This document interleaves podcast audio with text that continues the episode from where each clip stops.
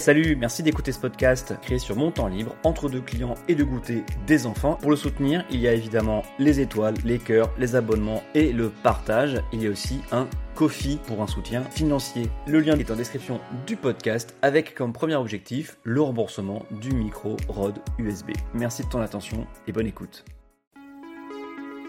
Bonjour, bienvenue dans un nouvel épisode quasi hebdomadaire d'Adrien parle politique.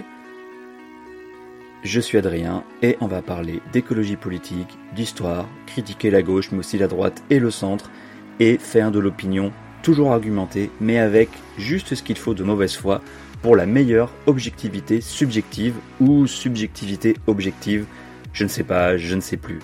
Si vous aimez ce podcast, pensez aux étoiles, à vous abonner et à partager.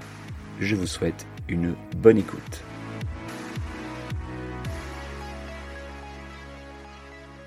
La vie des partis, c'est des cycles, des séquences, une roue qui tourne. La roue tourne va, va vite tourner pour, pour lui et surtout pour nous. Une boucle sans fin d'élections et de congrès et de congrès et d'élections, d'élections en congrès et de congrès en élections et parfois les partis se posent et réfléchissent mais pas maintenant. Non, maintenant, c'est l'heure de faire campagne. J'exagère bien sûr, mais c'est vrai que la vie d'un militant encarté est toujours projetée vers la prochaine échéance, qu'elle soit interne ou externe.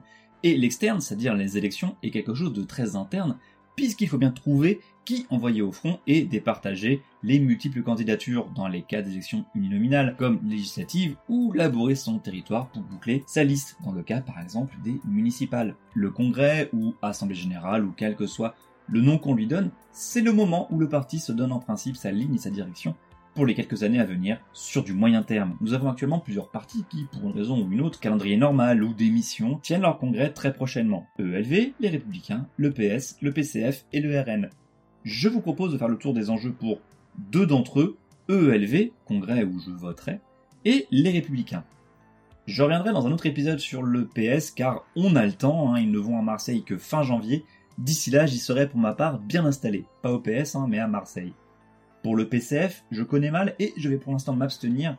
Aussi parce que c'est dans bien plus longtemps, même s'ils ont déjà entamé leur très long processus. Oui, très long. Le calendrier du congrès s'étale du 12 septembre 2022 au 9 avril 2023. Entre ces deux dates, nous avons, tenez-vous bien, 7 et 18 septembre, Conseil national, adoption de la commission de transparence des débats, de la commission du texte et de la commission des statuts, respirer. 3 et 4 décembre, Conseil national, vote du projet de base commune, adoption de la commission des candidatures. 8 janvier 2023, date limite de dépôt des textes alternatifs. 27, 28 et 29 janvier, vote des communistes pour le choix de la base commune. 4, 5, 11 et 12 mars, congrès de section. 18, 19 et 25 et 26 mars, congrès des fédérations. Et c'est pas fini, enfin, les 7, 8 et 9 avril, c'est le congrès national. Vous noterez que la tradition du centralisme démocratique cher au parti, avec un P majuscule, est toujours là avec le vote d'une base commune avant tout dépôt de texte alternatif. Pas la même ambiance que chez ELV, je peux vous le dire. Pour le RN, je n'ai pas très envie d'en parler, même si Louis Alliot joue une drôle de partition, une octave de dédiabolisation plus haute que celle de Marine Le Pen qui regarde le duel du maire de Perpignan contre son gendre Jordan Bardella, de loin, tout en vapotant et LFI. Congrès LFI. Mais euh, vous êtes cru en démocratie. C'est le leader charismatique ici, pas le vote populaire. Tout est parfait déjà. Pourquoi changer? Pourquoi demander leur avis aux militants? Non mais il risquerait en plus de donner raison à des gros droitards comme euh, euh, Roussel ou pire Ruffin qui lui est à LFI. Non, non, non, pas de congrès chez LFI. Non, non, on veut pas de mauvaise surprise, c'est inutile. Hein. Non, non, tout va très bien. Mais reprenons. Je vais donc commencer par les enjeux du congrès ELV et je finirai par ceux des républicains. ELV donc pour commencer, je vous préviens qu'il y aura un peu, un peu de mauvaise foi. Comme souvent avec les écolos, la route n'est pas droite. Nous avons eu droit à un pré-congrès, comme toujours, mais là il y avait deux référendums. Pour faire court, les deux référendums proposaient de réformer les statuts. Le premier proposait d'arracher le sparadrap d'un coup et de voter via un référendum des réformes assez radicales qui changeaient la logique institutionnelle du parti, son mode de calcul de la proportionnelle, dans l'idée de casser les logiques de courant une vieille utopie, tout ça sans changer le calendrier et donc en gardant le congrès début décembre. Le texte s'appelait Changer maintenant, oui, et malgré la présence du vote demandé dans le titre, le oui n'a obtenu que 54,93% et ce fut donc un échec. Un échec malgré presque 55% des voix, me demandez-vous? Oui, car il faut 66% des voix pour gagner. Le deuxième référendum été lancé en réaction au premier, il s'appelait construire ensemble et proposait aussi de réformer les statuts, mais en prenant son temps, tranquille, chillax, en décalant le congrès à mars 23, après réforme des statuts adoptés, après un débat en bonne et due forme. 3544 personnes avaient voté pour le référendum oui, seulement 2788 ont daigné cliquer sur le lien pour construire, donnant le oui à 60,98%. Hélas, encore trop loin des 66% demandés pour être adoptés. Donc, retour à la case congrès en décembre, sans toucher au statut, et place aux motions. Un authentique congrès est un congrès qui va éviter d'aborder de front les vrais sujets afin de ne pas trop cliver. Donc aucune question sur 2027 n'est traitée, ni les municipales, et tout le monde est évidemment sur la question de la liste des européennes pour une défense de l'autonomie.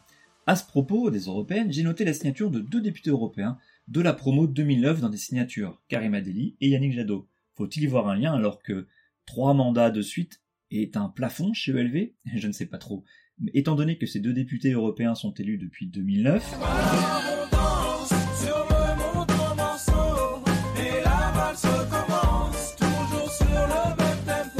Ils finiront leur troisième mandat en 2024. Le soutien d'une motion peut être fort utile pour arracher un quatrième mandat qui ne serait pas statutaire. Riez, riez, mais le départ de quelques adjoints parisiens à la fin du mandat municipal précédent était provoqué entre autres à cause de cette limite statutaire de trois mandats. C'est d'ailleurs un des enjeux de ce congrès, plus que les grands enjeux auxquels vous pouvez penser en tant que petit lecteur lambda, et ça ne vaut pas que pour ELV, hein, c'est surtout de l'interne. Donc là, eh ben, les européennes. Revenons au contenu d'émotion. Il y a une formule qui dit en politique, si vous ne pouvez pas dire l'inverse, c'est que vous n'avez rien dit. Et les motions sont bourrées de formules de ce type. Tout le monde veut un parti ouvert, plus efficace, puissant, inclusif, prêt à la conquête du pouvoir, ou poster des motions avec des vrais morceaux de texte, hein, vers un parti allié des luttes, une démocratie interne renouvelée et une formation militante ambitieuse. Affirmons la singularité et la centralité de l'écologie politique. Nous avons vocation à assumer le débouché politique de toutes ces initiatives dont nous sommes aussi partie prenante. Vous voyez quelqu'un qui dirait l'inverse pour se faire élire? Ça ne veut pas dire que je suis en désaccord avec ces phrases, hein, ne vous y trompez pas, mais personne ne défendra un parti fermé, faible, exclusif, tourné vers le confort de l'opposition ou les rentes de situation. En tout cas, ce ne serait pas écrit ainsi. Les enjeux externes sont donc la prochaine séquence électorale avec deux scrutins, les européennes et les municipales. Mais il y a aussi l'union des écolos. Après l'échec de la constitution du pôle écologiste, promu dans les congrès, Delphine Bateau qui prend ses distances avec Génération Écologie, Corinne Lepage qui continue à la jouer perso, ce qu'elle fait depuis plus de 20 ans, cela dit, ça ne change pas grand chose, et Goran qui a claqué la porte. Mais là, c'est pas très grave, le gars n'est pas fiable et l'écologie ésotérique, très peu pour moi, donc tant mieux aussi. Un point essentiel pour la prochaine direction sera d'acter la fin du monopole de l'écologie politique pour ELV. Qu'on en soit satisfait ou non, c'est à mon avis nécessaire d'accepter que LFI capte une partie non négligeable du vote écolo, surtout chez les plus jeunes, et que le militantisme se conçoit aussi et surtout dans des collectifs hors des partis, et surtout hors de ELV. Que ce soit des initiatives type Avion de Bernard sur Instagram ou les associations plus ou moins entrepreneuriales comme Time for the Planet ou les étudiants qui, je cite, bifurquent. Reste à savoir si la voie à suivre est de devenir le parti des sujets sociétaux et identitaires, ou de chercher à raccrocher l'électorat social-démocrate quasiment orphelin aujourd'hui. Vous connaissez ma réponse si vous me suivez, mais maintenant le choix appartient au collectif des adhérents. Au niveau des enjeux futurs, deux scrutins donc et surtout des choix à faire au niveau de la stratégie. Les européennes sont un enjeu national, donc les décisions se prendront au siège national ou fédéral, qu'importe, c'est le Conseil fédéral qui votera une alliance large, moins large ou pas d'alliance pour 2024. Par contre, pour les municipales, il n'y a pas de décision nationale qui pourra s'appliquer à cause de ce qu'on appelle la subsidiarité qui fait que chaque échelon peut prendre les décisions qui le concernent à son propre niveau et le niveau fédéral ne peut donc pas imposer une action au niveau local ou régional. Donc là, pour 2026, eh bien, chaque ville et chaque région feront comme elles l'entendent, alliance ou non, avec LFI ou le PS ou le PC, priorité au sortant ou non. Bon, mais venons-en aux motions. Qu'est-ce qu'on a et pour quelle estimation des résultats? Commençons par la grosse motion de l'aile gauche avec Sandrine Rousseau rejointe par l'aile gauche historique. Pendant que ce soit l'inverse, mais donc l'aile gauche historique représentée par Alain Coulombel qui est aujourd'hui en poste au Bureau national. Le score devrait tourner entre 20 et 30% selon les estimations. C'est Melissa Camara qui mène la liste, hein, puisque Sandrine Rousseau ne peut pas, puisqu'elle est députée, et Melissa Camara est élue municipale à Lille et siège aussi à l'agglomération. Le nom de la motion sent bon la lutte des sans-terres, Pachamama et la théologie de la libération, la terre, nos luttes, emoji point levé. Bon, ça l'a dit, ça change des ensembles pour l'avenir ou écologie à venir. Hein. L'autre motion, euh, c'est la suite qui porte bien son nom puisque ce sont les réseaux au pouvoir depuis 10 ans dans le parti. La liste est menée par Marine Tondelier, qui est une élue à Hénin-Beaumont. C'est la continuité la plus absolue de la direction actuelle, mais avec des ingrédients nouveaux. Son score pourrait tutoyer les 50% si se débrouille bien. Le 40% semble être le plancher. Voilà, ça c'était pour le duel médiatique, celui qui sera installé dans le récit qui nous fera croire que Sandrine Rousseau a une chance de prendre le parti, alors que non, ou j'ai vraiment perdu pied et je me remettrai sérieusement en question. Il y a quand même cinq autres listes, hein. deux que je qualifierais d'anecdotiques, hein, même si elles sont portées par des gens historiques du parti, et trois plus centrales. Les deux listes anecdotiques sont celle menée par Géraldine Boyer, une ancienne permanente du siège des Verts, que j'ai souvent croisée d'ailleurs dans les locaux de ce qu'on a appelé la chocolaterie, hein, près de Stalingrad à Paris. Elle s'occupait du graphisme et de la maquette des documents internes. La motion s'appelle Rébellion Construction, et il y a aussi une liste menée par un militant parisien historique que j'ai aussi beaucoup croisé en militant à Paris, un certain Philippe Stanisière qui continue à mener Démocratie Écolo, une liste déjà présente en 2019 et située à gauche de la gauche de la gauche du parti. Et pour finir, on a trois autres listes, plus ou moins centristes ou centrales, même si des éléments viennent de ce qu'on appelle la gauche du parti. Le total devrait constituer 40% pour ces trois listes, mais euh, c'est assez difficile à dire quels seront les rapports de force entre elles. Non mais ils se ressemblent tous, je ne sais pas qui est qui. Et puis c'est la Mais je répétition. sais pas qui est qui. La répétition, Qui voilà. est qui Mais je suis... Qui est qui Claire Desmar, une élue bretonne, et tête de liste de la motion Ce qui nous lie. Rien à voir avec le film de Clapiche euh, avec Pio Marmaille et Anna Girardot, hein, dispo sur Disney+. Une motion qui veut partir des territoires, comme l'indique le sous-titre, Territoire en transition. Si j'osais, je dirais que c'est un peu la continuité des motions environnementalistes de Cochet dans les années 2000. Une autre liste autour d'Hélène Hardy, hein, une élue qui vient de la gauche du parti, se revendiquant de l'écologie populaire, ce qui explique sans doute en partie, et pas seulement pour se caser pour euh, les européennes, donc la signature de Karima Deli qui faisait partie des principaux entrepreneurs euh, qui ont amené le terme d'écologie populaire dans le parti eh bien, euh, dans les années 2000. Et enfin la liste qui a créé la surprise en nombre de signataires, mais aussi parce que Yannick Jadot l'a signé, Printemps écolo mené par Sophie Bussière, une élue de l'Aquitaine, avec comme figure francilienne Mounir Satouri, conseiller régional et cher à mon cœur pour avoir viré Rousseau de la campagne de Jadot en sa qualité de directeur de campagne. La motion bénéficie aussi du soutien d'un gros réseau lyonnais, hein, mais sans la signature de Bruno Bernard, mais avec beaucoup de proches signataires, et elle a aussi été renforcée par l'arrivée des 200 et quelques militants des Nouveaux Démocrates sous la houlette d'Aurélien Taché, hein, dont c'est le parti, et qui est député du Val d'Oise et ancien marcheur, même si je ne suis pas sûr de sa fiabilité, Aurélien Taché, mais c'est un autre sujet. Pour conclure sur les Verts, finalement, le seul enjeu réel est un enjeu de pouvoir. Va-t-il rester aux mains des mêmes personnes et dans quelle proportion? Une des trois motions centrales ou centristes dont j'ai parlé sera probablement faiseuse de roi ou de reine en l'occurrence, puisqu'il n'y a que des femmes tête de liste, et il faudra voir si la suite, hein, la motion portée par Marine Tondelier, fait le choix d'une majorité large ou resserrée. Notez-le bien cependant, même si je me répète, il n'y a aucune chance pour Sandrine Rousseau et ses amis de prendre le parti. Voilà pour ELV sur lequel je reviendrai évidemment au moins après les votes. Prochaine date, hein, à vos agendas, 26 novembre pour les votes en région, le congrès décentralisé, et les 10 et 11 décembre pour le congrès fédéral, avec les délégués et conseillers fédéraux élus. Là, je ne sais pas où ça se passera. Passons à LR maintenant. Pour rappel, c'est la démission de Christian Jacob après la présidentielle qui provoque l'élection d'un nouveau président et rien d'autre. Les adhérents sont invités à voter les 4 et 11 décembre prochains pour un scrutin à deux tours et vous avez jusqu'au 3 novembre pour adhérer et participer, sauter sur l'occasion. C'est aussi au 3 novembre que sera arrêtée la liste des candidats. J'ai appelé un militant LR pour m'aider hein, et il m'a gentiment éclairé sur les enjeux de cette élection, qu'il en soit remercié. S'il m'écoute, ça m'a été très précieux.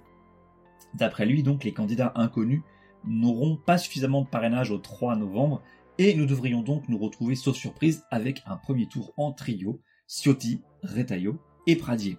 L'enjeu principal est de trouver le président qui fera sortir le parti de l'ornière des 4% dans laquelle Pécresse l'a plongé après la rouste des européennes de 2019 où le parti est tombé à 8,5 euh, avec la liste menée par François-Xavier Bellamy. Ouais, ne chargeons pas trop Pécresse quand même, hein, euh, elle n'a pas eu la partie euh, trop facile. Hein. Comme dans tous les partis, ça devrait se gagner aux cartes, aux adhérents, c'est-à-dire à la capacité des candidats à faire le plein des électeurs dans leur fédération et à attirer des adhérents. Jusqu'au 3 novembre, c'est donc la prime aux grosses fédérations et à celles qui sont bien tenues. Un système qui arrange Ciotti puisqu'il bénéficie de la primaire pendant laquelle il a gagné à la fois notoriété et légitimité, puisqu'il est arrivé deuxième par surprise. Il est aussi à la tête de la grosse fédération des Alpes-Maritimes qui compte presque 5000 adhérents, hein, quand même. Hein. Il est aussi très intégré à l'appareil des Républicains puisqu'il a présidé la commission de désignation des candidats aux législatives, ce qui lui a valu de se faire beaucoup d'amis en les nommant candidats, des amis qui le soutiendront donc ensuite, hein, et aussi sans doute quelques ennemis qui n'étaient pas candidats par sa faute. On peut pas tout avoir dans la vie. Bruno Retailleau est l'autre poids lourd candidat, poids lourd grâce au Sénat, hein, où il est élu depuis 2004, presque 20 ans, et où il préside depuis 2014 le groupe des Républicains. Il a aussi présidé la région des Pays de la Loire pendant seulement deux ans, alors que de mémoire j'ai l'impression que ça faisait des années qu'il présidait cette région, et il a présidé le département de la Vendée pendant, alors pas tout d'un coup, mais pendant 30 ans. Oui, ouais, ouais, 30 ans.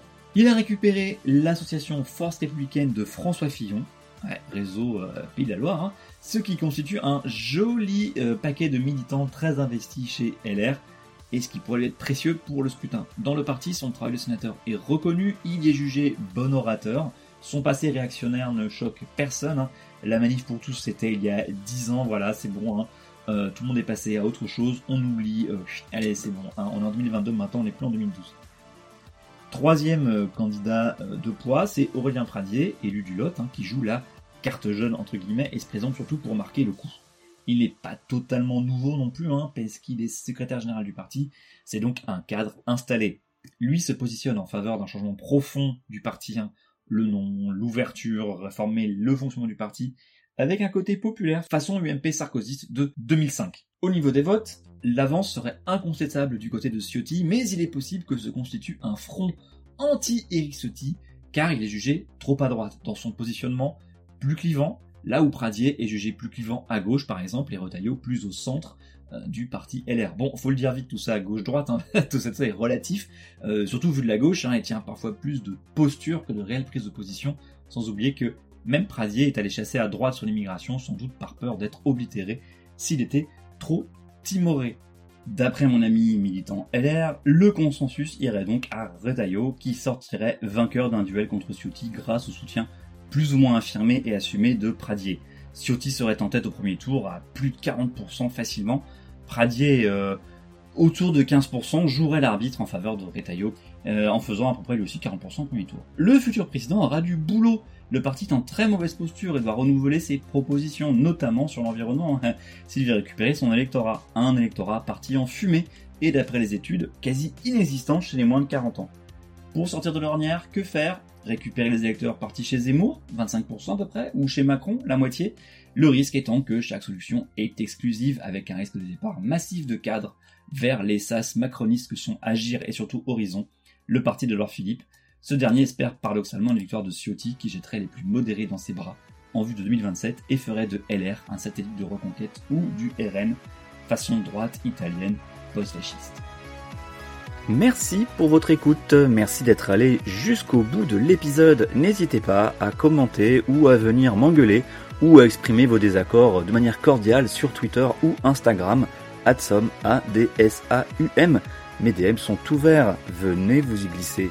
Au risque de me répéter, pensez aux petites étoiles et au partage, je ne vous remercierai jamais assez. Les crédits de la musique sont en description. À très bientôt au prochain épisode.